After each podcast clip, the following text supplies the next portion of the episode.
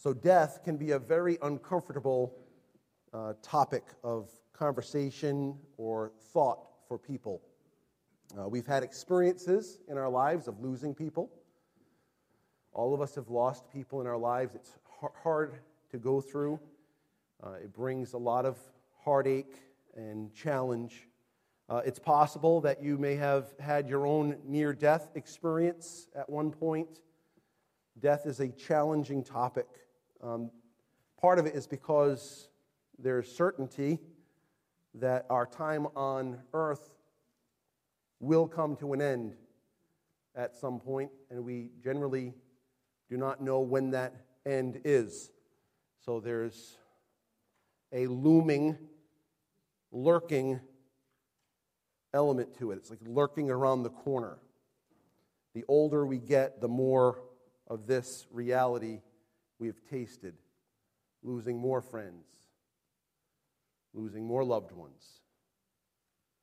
But as uncomfortable as this thought process might be, this topic might be, the concept of death is woven into the life of the church. The concept of death is woven into the fabric of church life. It's part of our regular patterns, our ordinances. We celebrate death. We celebrate death. In the celebration of the Lord's Supper, which we will participate in this morning, we remember how Jesus' body was torn and his blood was spilled for us. His body was torn for us. His blood was spilled for us as a means of giving us life. We proclaim his death as a provision of life for us. He died that we might live. We've been united into his life, and we've been united into his death. And then through the celebration of baptism, as we just witnessed, you saw 6 people standing upright, being placed under the water, being taken out of the water, and this proclaims a message of death and resurrection. Each one of those 6 have expressed their faith in Jesus Christ, and faith in Christ results in union with Christ. We're buried with Christ in his death, and we're raised in life with a resurrection like his. Because he lives, we live now. And because he lives and we live now, through him we will live forever. So both of these ordinances that we're taking a look at, thinking about this morning, are both surrounding the topic of death. And it's not a somber celebration. It's not a somber look. It is a rejoicing in what God has done through Christ for us. Of course, there is some soberness to the topic. It's not like when Jesus died for us, he didn't feel all of his nerves shouting out like your nerves would shout out in the midst of pain and turmoil. So there is a sobriety to thinking about it, but it was the plan of God determined before the foundation of the world. He is the Lamb of God slain before the foundation of the world, before Adam and Eve. Before the foundation of the world was laid, before Jesus uttered the words, "Let there be light," and there was light, God had planned to send his Son, Jesus, to bear our sin debt, to die in our place, and to be raised for our justification. This is why we celebrate death, because his death was not the end. And because his death that resulted in resurrection and victory is the very victory that believers have received right now at this moment. When he died, we died. When he rose, we rose. Because of his death and resurrection, we've been given real, unending life. So we want to look at our text this morning in Ephesians chapter 1. We'll start reading in verse 3, and we'll read down to verse 10. It's a beautiful section of Scripture. We are only going to focus our attention just on verse 7. God's Word says, "Blessed be the God and Father of our Lord Jesus Christ, who has blessed us in Christ with every spiritual blessing in the heavenly places, even as He chose us in Him before the foundation of the world, that we should be holy and blameless before Him. In love, He predestined us for adoption as sons through Jesus Christ, according to the purpose of His will, to the praise of His glorious grace with which He has blessed us in the Beloved.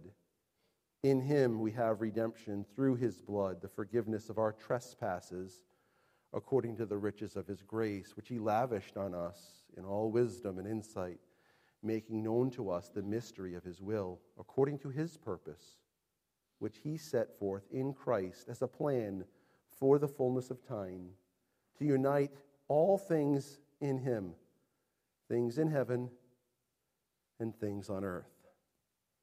So we remember and we celebrate God's work that results in God's blessing, spiritual blessing that is ours right now in the heavenly places because of Christ. In verse 7, the text says, "In Him," speaking of the Beloved, Christ, "in Him we have redemption through His blood, the forgiveness of our trespasses, according to the riches of His grace."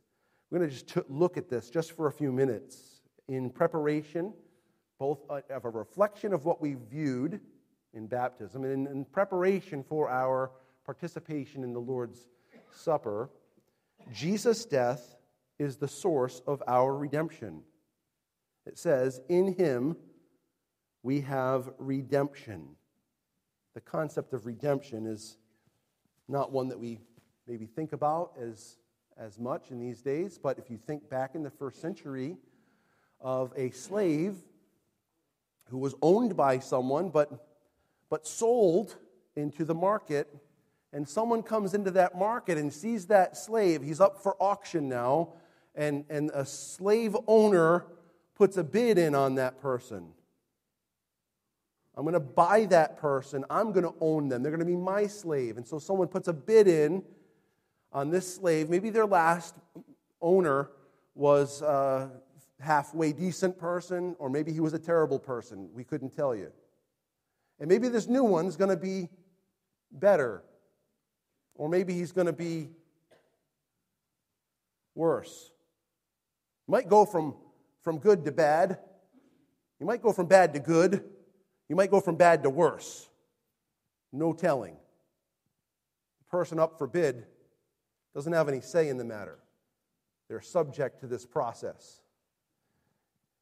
Now, take that imagery. That's what He's doing. He's taking that imagery and He's saying, God has redeemed you. And so, you go from one slave owner, which is not a good one. You know who that slave owner was? You. You're a terrible slave owner. You have no idea how terrible of a slave owner you are. You're constantly harming yourself. And I don't mean that like you, it's like us. We are terrible masters. We aim at things that harm us and those around us. And we leave that master for a master that sets us free from bondage. And He removes the death that we subject ourselves to every day. And in the place of death, He provides real life. Real life. We'll talk about that a little bit more as we go along this morning. And if you come back tonight in our study groups, we'll talk a little bit more about what it is that God does to take us from the death that we have in and of ourselves, to give us life that is His, and how that helps us to see who He is and what He provides for us. God redeems us. We've gone from bad to best, from a terrible slave owner to the best master one could have. Through Christ, we've received redemption. But this passage goes on. It only uses that as just a small portion of the imagery. It says, in him we have redemption through his blood. There's the means. Jesus' blood is the payment for our redemption. Jesus laid his life down. Now, we're familiar. Last week, we all, in one probably celebrated Easter in one way or another. Perhaps you were here. Perhaps you were at another church. Maybe you didn't go to church. But for some reason, there's this mark on the calendar. Every April, sometimes in March, but usually in April, we celebrate Easter. And it's about resurrection. Well, what is the resurrection for? It's the stamp of God's approval that Jesus lived for us perfectly, laid his life down for us, bearing our sin in his own body on the tree. He gave up his spirit. He committed his spirit to the Father. His King James language, he gave up the ghost. He was placed in a tomb for parts of 3 days, and he rose. In the process of Jesus laying down his life, he shed his blood. His blood was shed. And that blood was a ransom price. It was the payment for the redemption. You can look at it in 1 Peter chapter 1 that talks about that we weren't redeemed with silver and gold, but with the precious blood of Christ as a lamb without blemish and without spot. You could look through the book of Hebrews and see time and time again, they had these animal sacrifices that were part of the old covenant system. Animal sacrifices. They could never remove fully sin. They covered sin for a time, but every year there was a new requirement on the Day of Atonement to bring another lamb to cover their sin again. But now, in the end of time, Jesus is set forth as a once-for-all sacrifice for sin, forever dealing with sin, destroying sin, condemning sin in his flesh, Romans chapter 8 tells us. Jesus' blood was shed as a payment to redeem us. God didn't just shell out some money. That would have been easy. He owns it all. Instead of shelling out some money that would have been easy, he sent his own son to bear my sin, to be condemned in his body for my sin, as though he had committed it all. God lovingly wanted to rescue you.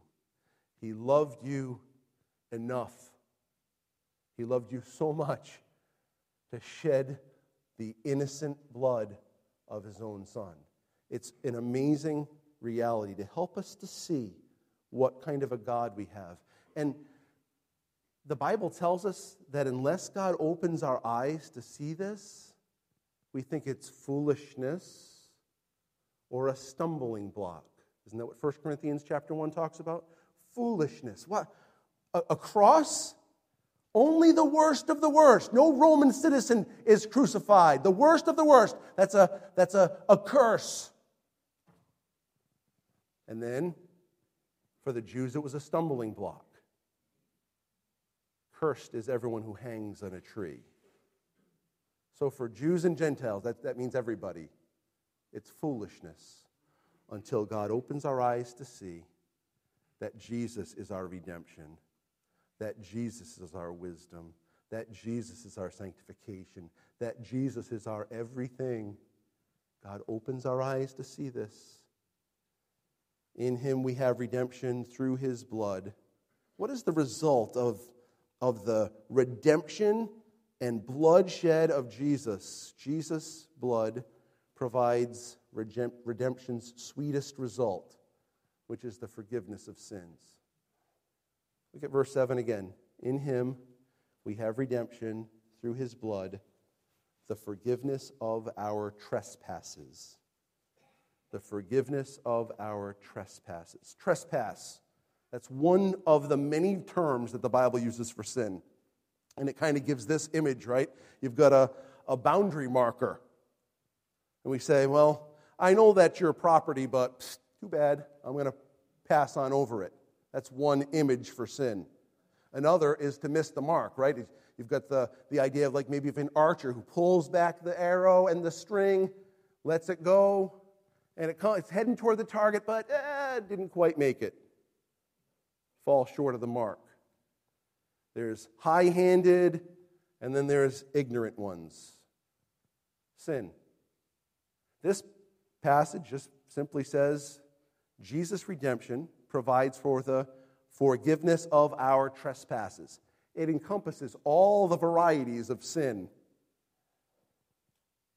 God simply says, I will take that away.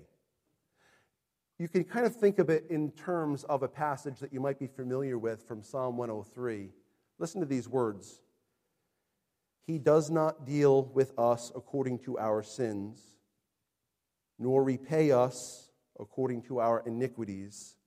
For as high as the heavens are above the earth, so great is his steadfast love toward those who fear him.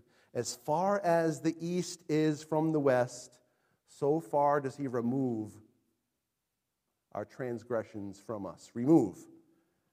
The word, technical term, remission. Remission. The blood of Christ results in taking my sin and yours and taking it so far as the east is from the west. Now, you know your geography. If you keep going east, you're just going east. And you keep heading east. You don't ever get west. You keep going east. North and south, different. East and west is...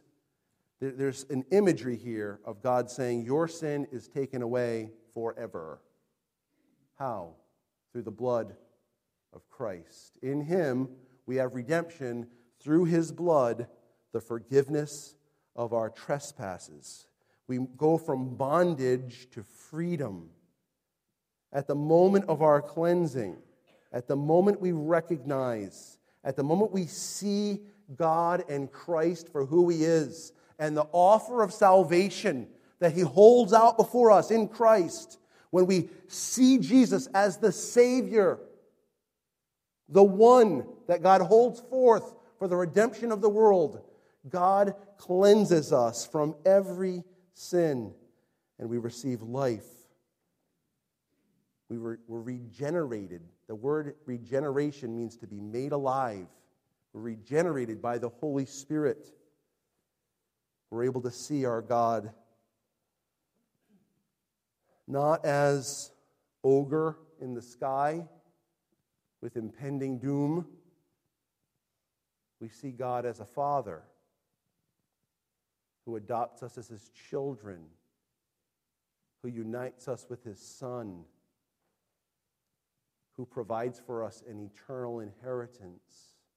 This comes when our eyes are opened.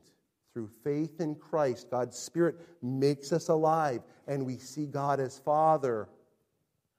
And we see Jesus as Shepherd.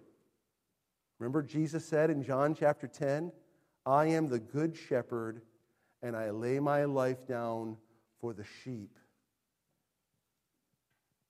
Jesus, the judge, is Jesus the Savior. And our eyes are open to this reality when we see what God holds out for us in his Son. He offers us life. And then we see and begin to experience the tastes of the fruits of heaven. When the Bible talks about the fruit of the Spirit, it's so easy for us to talk about, wow, love and joy and peace and long-suffering, gentleness, goodness, faith, meekness, and temperance. And take those and suck the life out of them. And say, okay, how do I get love? And how do I do love? And how do I perform love? How do I give love? How do I gain this peace? So often when we look at that as a list of things that we can extract and do, they become actually another form of death for us. When instead, when God imparts his life to us, he sheds his Spirit abroad in our hearts, and what comes with it? Love. And the fruitful demonstrations of the Spirit, it's a way in which we taste a foretaste of heaven here in this life, on a Monday or a Tuesday or a Wednesday, and perhaps and hopefully today as well. We'll taste glimpses of heaven as God's Spirit imparts his fruitfulness to us. This happens as God makes us alive. This is the as we head toward the last phrase of Ephesians 1:6, we're starting to see that this is, these tastes are leading us to desire the fullness of experiencing God's love and joy and peace and long-suffering unendingly without interruption, the fullness of that in heaven. As we come to the end of verse 7, what we're recognizing is this is a grace of God for us to be made alive and to experience that life. Look what it says at the end of verse 7. It says, according to the riches, the word could be translated abundance, of his grace, the forgiveness of trespasses that we receive, the removal of guilt and the removal of condemnation and the removal of debt, the removal of condemnation because I have a debt. It's all removed. And then the imparting of his abundant supply of grace, which is tasting and seeing that God is good. So God supplies in supernatural ways an unending supply of his grace. We can't exhaust it. He always supplies our deepest needs. Does that mean that I always sense that supply? No. There are times that I say, no, I'm going to frustrate the grace. God's pouring the grace out and saying, no, I'm going to sidestep that. I have another plan. That's, I think, how Galatians 2 ends. Forsaking or denying God's grace. God supplies in our deepest needs. He's never lacking in his provision. This is why the psalmist makes this statement. Now listen carefully. These are words that you're familiar with. Psalm 34 and verse 8. Oh, taste and see that the Lord is good. Blessed is the man who takes refuge in him. Oh, fear the Lord, you his saints, for those who fear him have no lack. The young lions suffer want and hunger, but those who seek the Lord lack no good thing. His supply is vast. I think it's very, very clear in verse 7. Redemption through the blood and forgiveness, and this supply of abundant grace that God gives us. There's no greater grace gift than that of Jesus' sacrificial death on our behalf. We celebrate death. We're constantly reminded of it. We celebrate death because it's the forerunner of the life that we've received. God has imparted his life to us. He exchanges our life filled with debt and guilt and frustration and death for his life of supply and good and fruit. He's good. After we pray in just a moment, we're going to participate in the Lord's Supper. And in this supper, we proclaim his death. We proclaim that his death is sufficient to save us, that it is sufficient to have saved us, stated better. We proclaim that his death is sufficient to have saved us. We proclaim that his death results in our life. We proclaim that we are beneficiaries of all that he is through his death for us. Let's take a moment and pray together. Father, we think about the proclamation of faith from our brothers and sisters in Christ this morning, we think maybe back to the time when we proclaimed our faith publicly. And it gives us great joy to think about the work that you have done. I'm thankful for Jean and Jeannie and Maddie. I'm thankful for Eric and Ben and Esau. But they are not the object of our rejoicing this morning. You are. Your son is. Their proclamation is that you saved them through Christ. And we rejoice. We rejoice in that salvation you have provided for them, that you've also provided for us. And we ask that you would help us as we continue to celebrate and participate in this worship time as we turn our attention toward the supper that you have provided. You have provided everything necessary for this celebration. You've provided your Son. You've provided the truth. You've provided the elements for us that we might recognize that the torn body of Jesus and the spilled blood of Jesus was for the redemption of our souls, to save us from ourselves and from our sin and from the condemnation associated with our sin, and to save us to you, to give us your life, to give us your peace, to give us your joy, to give us a place with you forever. Help us as we celebrate together, as we participate together, that we would do so reflecting on what you've revealed. We would do so examining the intentions of our hearts to point to you, and that we would proclaim this death today and until he comes. In Jesus' name, amen.